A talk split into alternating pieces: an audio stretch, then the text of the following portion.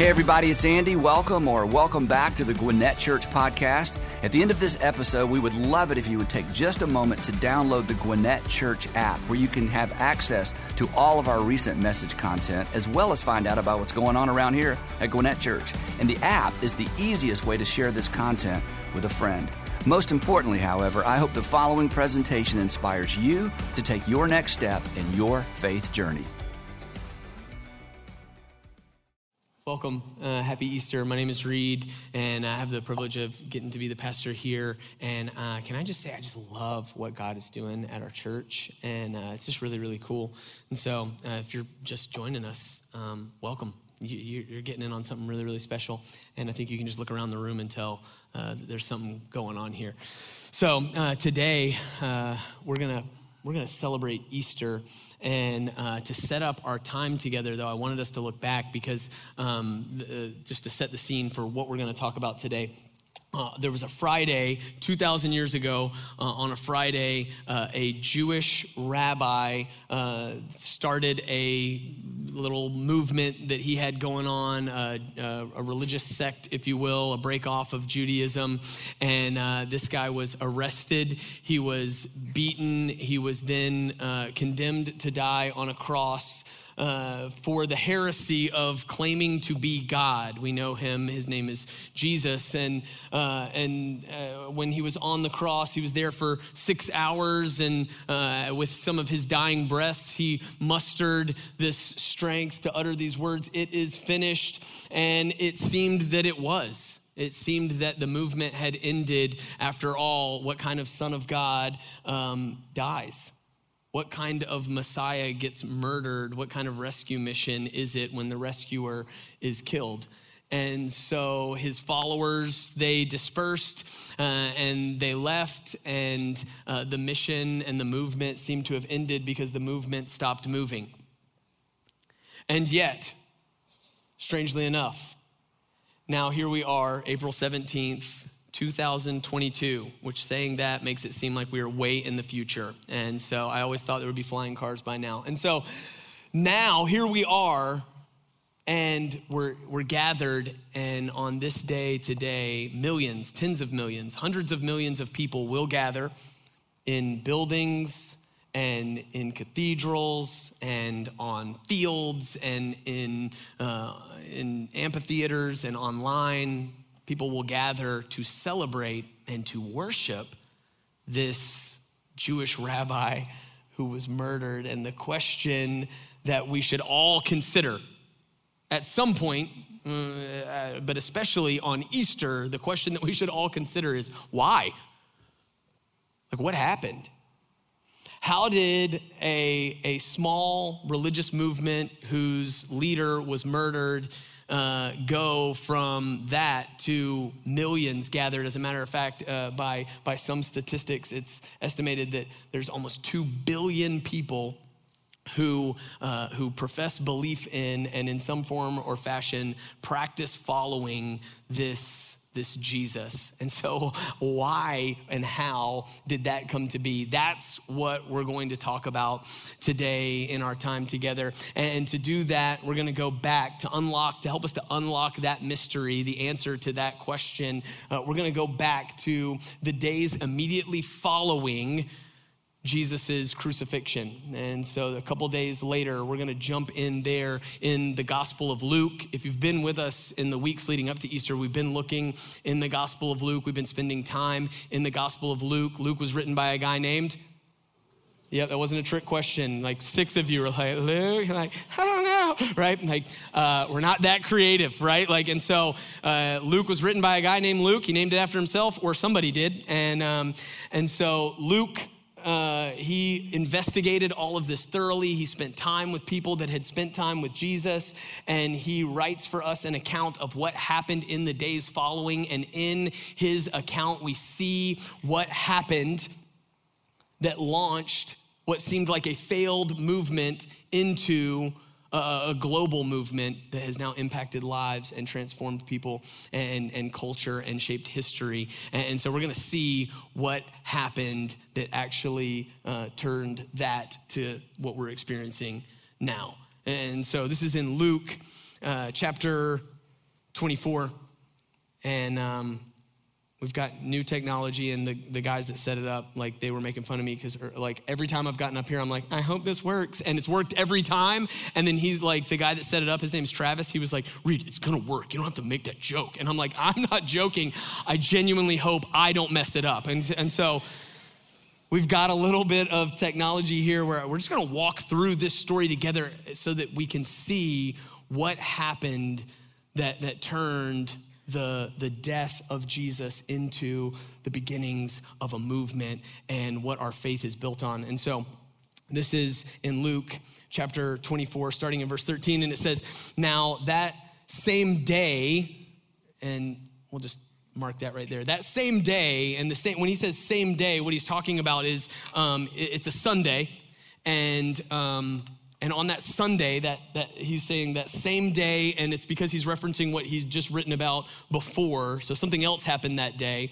And what else had happened that day is that there were some women who followed Jesus, and they were going to his tomb, and they were gonna go and see, and they were gonna prepare his body, and they had the spices and all the stuff that you had to make sure that, like, you know, everything didn't smell and all that, right? And so, like, they're going to the tomb to take care of his body, and when they get there, to their surprise, the stone's rolled away, and they peek in, and there's no Jesus, and they claim to have heard an angel, and so then they're freaked out, and they run back, and they tell the fellas, and the fellas, they run over to the tomb, and they check it out, and they don't find Jesus, but they definitely notice that it's empty, and so they're wondering what's up. Now, at this point, they still don't believe that Jesus is alive, even though there's an angel that was like, he's alive. They're like, what did I eat last night? You know what I mean? Like, and so they're still confused, and so it's that same day that the women had run to the tomb, they found it empty, the fellas ran to the tomb, they found it empty, and people are wondering what happened. Did Jesus' body get stolen? On that same day, it says that two of them, former followers of Jesus, were going to a village called Emmaus, about 7 miles from Jerusalem.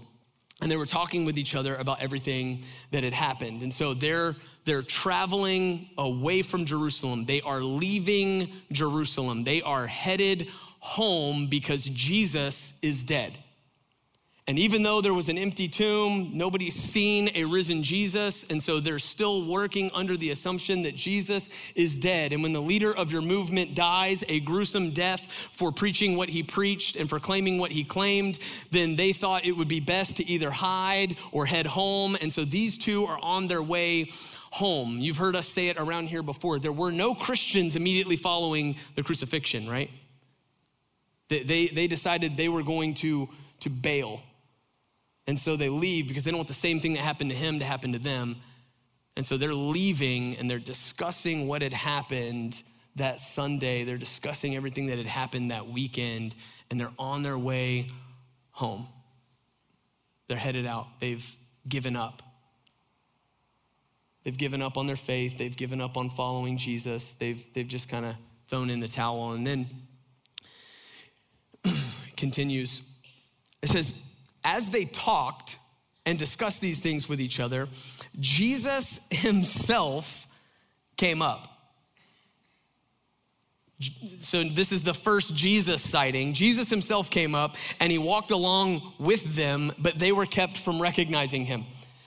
And so Jesus walks up, it's a Jesus sighting, but they don't recognize it as Jesus because we don't know why. Maybe like when he resurrected, he got a haircut, or his beard got trimmed, or like what, like does his resurrected body, I don't know. But they miss something that's right in front of them. Have you guys ever missed something that was like right in front of you? You know what I'm talking about? Like, we can cut this guy, like these guys a little slack. Like at first you're like, oh my God, how did you miss Jesus? Beard, mandals, like come on. Like, But they're like, so some of you will like, but like you've missed something that was like right in front of you. You know what I'm talking about? Like maybe it was your, like for some of you it was your keys before, you know, like you're looking for your keys and you're accusing people. You know what I mean? You're like, you drove it last and you left it on an empty tank of gas. Like, you know, and you're like, you're having a moment. You're like, you're blaming people all the while. They're like, there's like this thing, and you're like, sorry. You know what I mean? Like, You ever miss something right in front? My wife is guilty of this one. Like, she will constantly misplace her glasses. And so, and she'll be like, oh my gosh, which one of you took it? Like, kids, like, who was wearing my glasses? And she's like, you know, blaming everybody. And then they're on top of her head and she says, sorry. And so, you know, you misplace, or have you ever, parents in the room, have you ever misplaced, like, or missed your kid, like, right in front of you? You know what I mean? Like, this is a confession. Like, I'll just go ahead and tell you. The other day I was looking for my middle son, Miles, and he's our little, like, slow buddy. You know what I mean? Like, he just kind of moves at his own pace. And so so I thought he was upstairs, and I'm yelling for him. Like, we're trying to get somewhere. We got to go to my daughter's soccer game. And I'm like, Miles, get in the car, you know? And I'm a great parent. And so, so I was like, get down here, son, you know? And I'm like, I'm yelling, I'm urging him on, you know, just really encouraging. And so I'm just giving him that nudge, and all of a sudden, like, as I'm yelling up the stairs, like, Miles, get down, you have 3 seconds to, what? He was like, I'm right here. You know, he's literally right next to me. And I was like, he's like got tears in his eyes. I was like, I am so sorry. We're going to go get ice cream after this. And so you're like, oh, right? I was like, he's right there, right? So I think, you know, these guys, they missed Jesus. He's right there. He's right in front of them, but they miss it. They don't even recognize him. And like I said, I don't know how that happens. Could be that, you know, maybe he looked different. Maybe they're just not, you know, they're just not looking for someone who died to be walking with them. Or maybe they're so caught up in their grief or their disappointment or their frustration that they miss what God's doing right in front of them. Do you guys, has that ever happened to you? Where it's like your disappointment is so close, your frustration is so close, your hurt and your anger and your sadness, it's so close that you miss what God's doing right in front of you. Right there in your midst, you miss it. You can't even see it because you're so consumed with your situation. So Jesus, he comes walking up, but they don't see it. And because they don't see it, because they don't recognize him, nothing changes for them yet, right? So it's like Jesus is alive, but they don't know it. And if you don't know it, then nothing changes. And so Jesus comes up, says, he asked them, this is he being Jesus, now asks them, what are you discussing together as you walk along? Which I love this, because Jesus is being like, you know, like, I wonder what you guys are talking about, you know?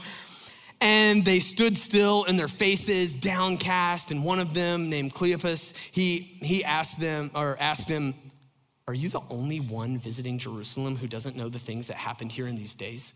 He gets like sassy with Jesus.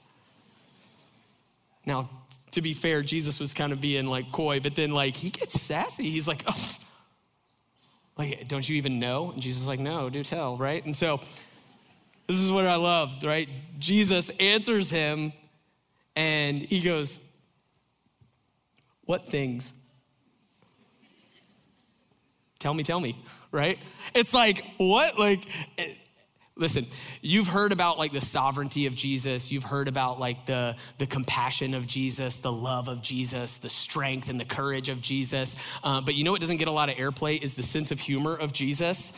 And the reason why I literally have this circled in my Bible, and then I like to write notes in the margin. And so like the note that I wrote right here was LOL, because like, that is really funny. Like, that's so funny. Jesus, like, this guy's like, do you even know what happened? This guy was murdered on a cross. And he was like, no way. You know, like, I mean, it's like, what happened? And he's asking, like, what thing, right? Like, and here's Jesus kind of like, I don't know, just, I think he's really having a good time with these guys. And so keeps going, and the guy, Cleopas, begins to talk to Jesus about Jesus. And he says, about Jesus of Nazareth, they replied. He was a prophet, powerful in word and deed before God and all the people. And the chief priests and our rulers, they handed him over to be sentenced to death, and then they crucified him. And he says this, oh, go back. He says, we had hoped. We had hoped. We were really, really hoping that he was the one who was going to redeem Israel. Oh, we were really hoping he was the one. But now it seems like he was just another one. Another pretender, another person who maybe talked a good game but didn't deliver. Maybe he was crazy, maybe he was delusional, maybe he was a liar at worst. We hoped, oh, we had hoped that he was who he said he was. But now this connotation right here, this had hoped, this is past tense. They're like, now we don't hope anymore. We've given up hope. We have lost hope. We had hoped that he was the one who was going to redeem Israel. And what's more, it's the third day since all of this took place. And in addition, some of our women, they amazed us, which our women amaze us, ladies. And so, and they went to the tomb early this morning, but they didn't find his body. And then they came and told us that they had seen a vision of angels who said he was alive. And some of our companions, our buddies, they went to the tomb and they found it just as the women had said, but they did not see Jesus.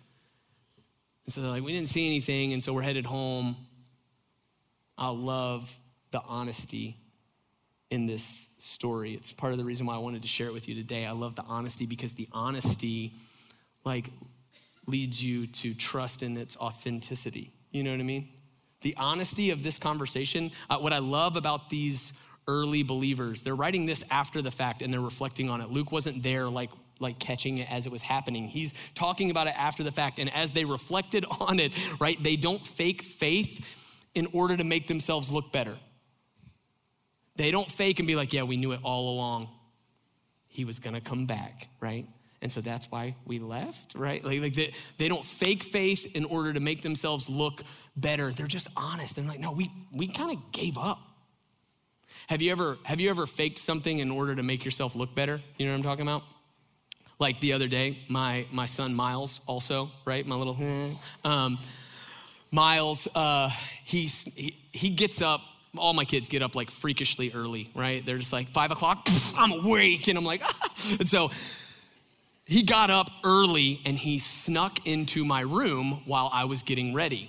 And so I got a podcast going. I got the little sonic brush, like, you know what I mean? Like, and I don't hear him. And this little dude jumps out of my closet.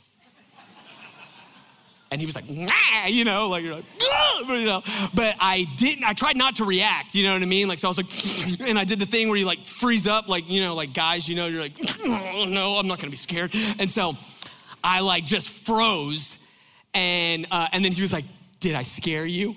Now, the truth is he did, he scared me, right? Like, he got me good and I almost tinkled in my pants. Like, I was like, oh. And it like got me, my heart was, and but what I told him was, no, you didn't scare me. I heard you coming this entire time, you know? And that's partially because I still wanna maintain the upper hand in this relationship for a few more years, you know? And then it's also because I knew that if I told him that he scared me, then he would do it every day. And I was like, I don't wanna live with that pressure. And so, yeah, always looking over my shoulder, like, where is that kid? You know, like, and so I told him no, I like faked not being scared so that it made me look better and more confident and more, you know, like, I'm dad, you can't ever scare me. You know, like, what I love about this account though is that these guys, they don't fake faith to make themselves look better. They're like, no. I'm just telling you, when Jesus died, we gave up. When Jesus died, we went home. When Jesus died, it was over for us. When he said it was finished, we thought it was finished. And so we packed up and headed home. We had hoped, but now we didn't. And they even leave in the detail of, and we were even, we lost so much hope and we lost so much faith that we sat there and we didn't recognize Jesus and we got sassy with him. It's incredible.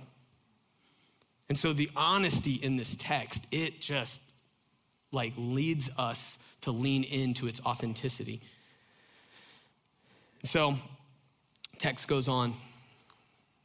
Jesus says, and now he's dropped like his sense of humor and now he gets serious. He says to them, how foolish are you? You are. And how slow to believe all that the prophets had spoken. Did not the Messiah have to suffer these things and then enter his glory? And then beginning with Moses and all the prophets, he explained to them what was said in all the scriptures concerning himself.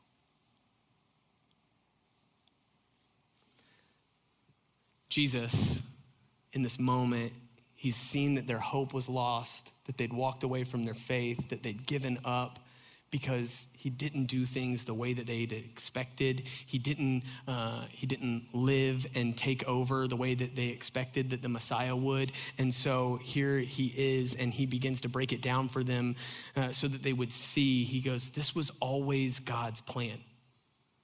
This wasn't like plan B, like, uh-oh, like, I can't believe they killed him. Now I got to resurrect him.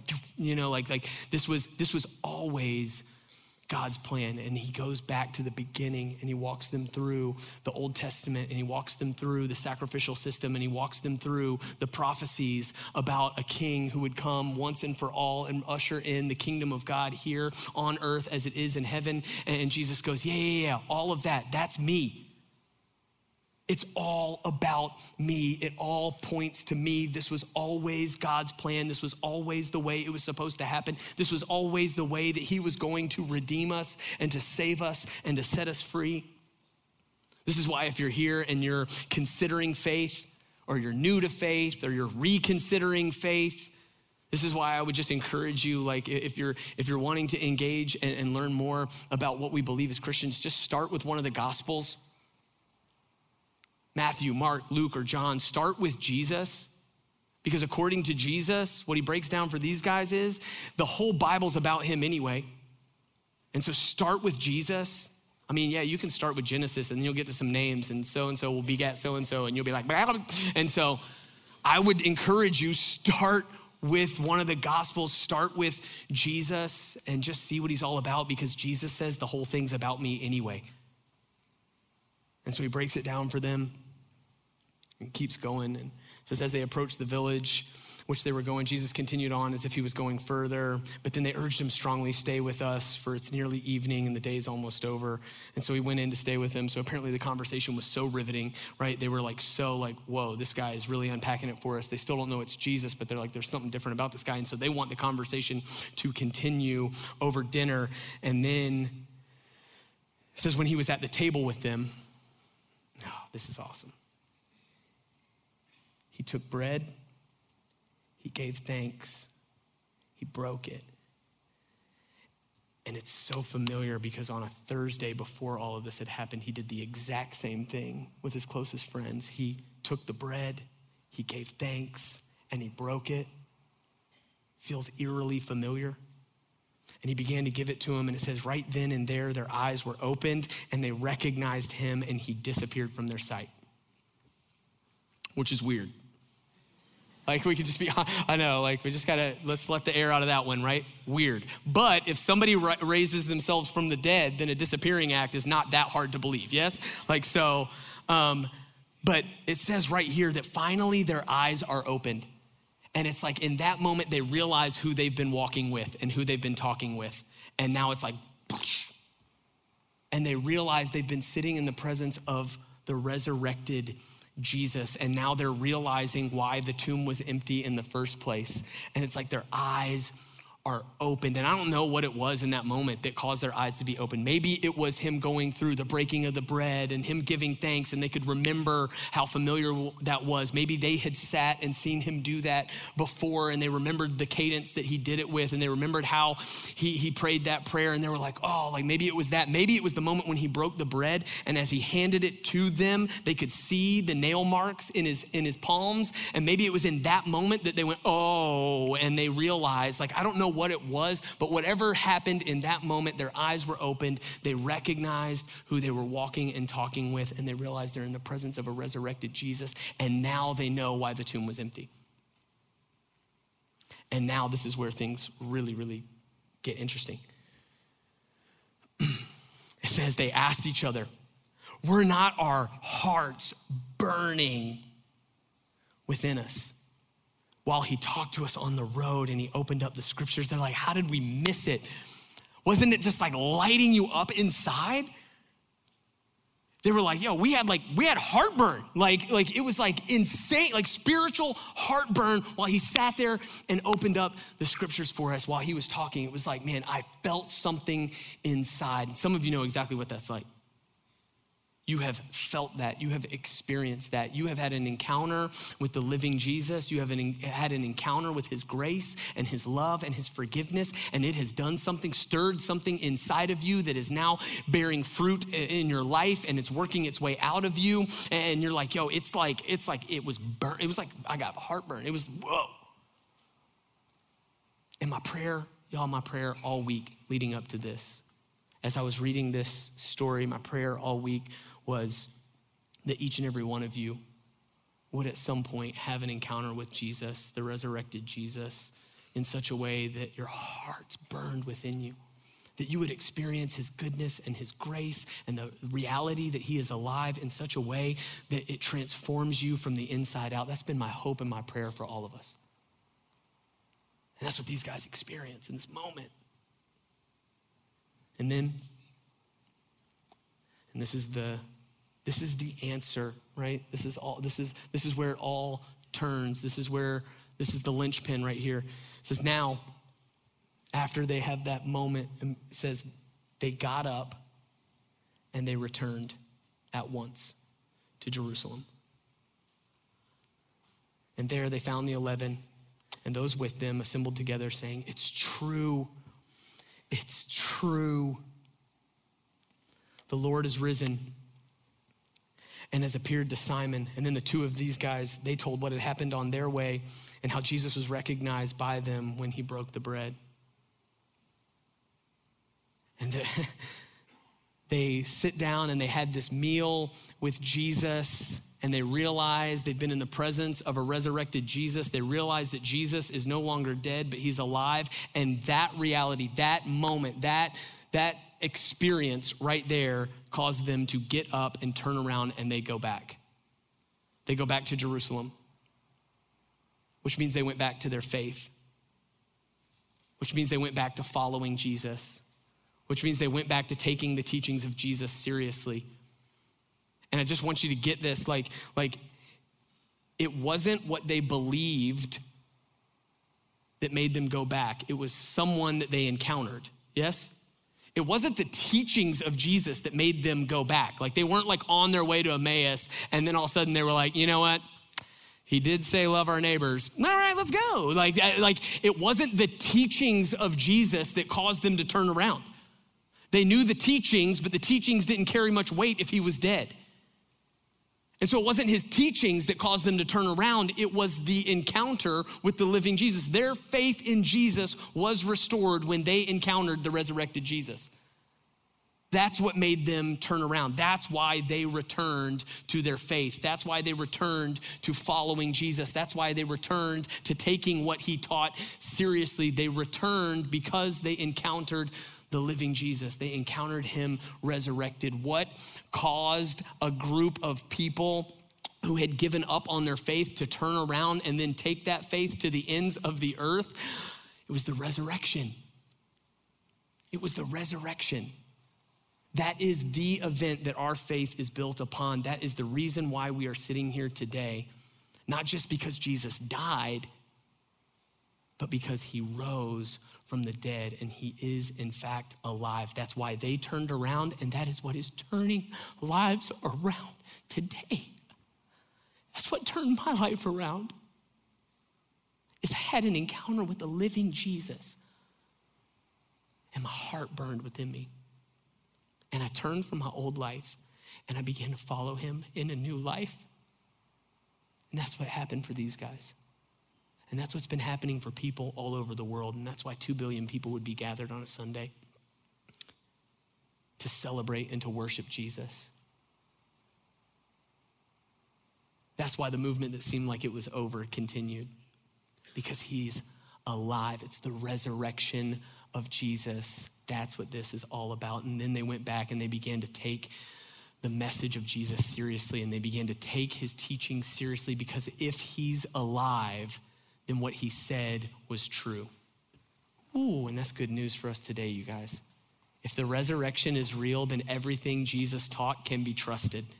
If the resurrection of Jesus is real, then we can trust the things that he said. If the resurrection of Jesus is real, come on, then that means we can trust that God is real and that he's personal, just like Jesus taught us. That he wants a personal relationship with us and not just some religious rigor and system but whereby you jump through hoops in order to get God to love you. No. If the resurrection is real, then God is real and he's personal. And he wants to know you and walk with you. If the resurrection is real, then we can trust that heaven is real and there is life beyond this life, and death doesn't get the final say in any of our stories. That's some really good news. If the resurrection is real, then forgiveness is really available to you and to me, not because of anything that we do, but because of what Jesus has done for us. If the resurrection is real, then we can trust that suffering in this life is not evidence of his absence, because the worst possible thing happened to the best possible person, and yet God was working in the midst of all of it. If the resurrection is real, then we can trust and you can be confident that God loves you. Regardless of who you are or what you've done, you can be confident that God loves you, because Jesus taught that God so loved the world that he sent his only son, that whoever would believe can have life and life eternal and need not ever be lost to God. If the resurrection is real, you can trust that. And if the resurrection is real, then you can trust what Jesus taught, that a better life is available. A resurrected life is available for each and every one of us to experience with him. What caused a failed religious movement into changing history and culture and lives across the globe? It was the resurrection of Jesus. People like Cleopas, who encountered a living Jesus, and they realized that their hope, that their faith, that their love, that their sacrifice, that their risk, that their generosity, that none of it was in vain, because Jesus is alive. In church, that's what we celebrate at Easter. That's the message of Easter, that even today, Jesus is alive. And so your hope and your faith and your love and your risk and your courage and your sacrifice and your generosity, none of it is in vain, because we have a living Savior. This is the good news and the message of Easter. Amen? Let me pray for us.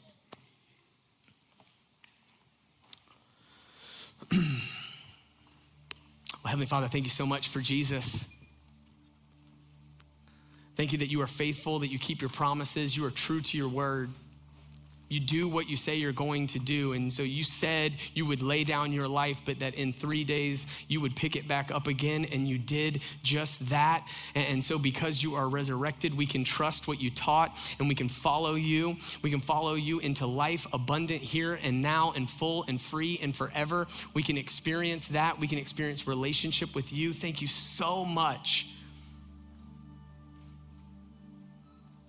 for Easter and for your resurrection. Thank you that our faith is tied to something that is real and it is rooted. It is an event that happened in history. And so thank you so much for preserving these accounts of people who encountered you. And I pray for each and every one of us today that we would have our very own encounter with you that would change us from the inside out. We love you, we trust you, we celebrate you, we honor you, we worship you. It's in Jesus' name we pray. And everybody said, amen, amen, amen.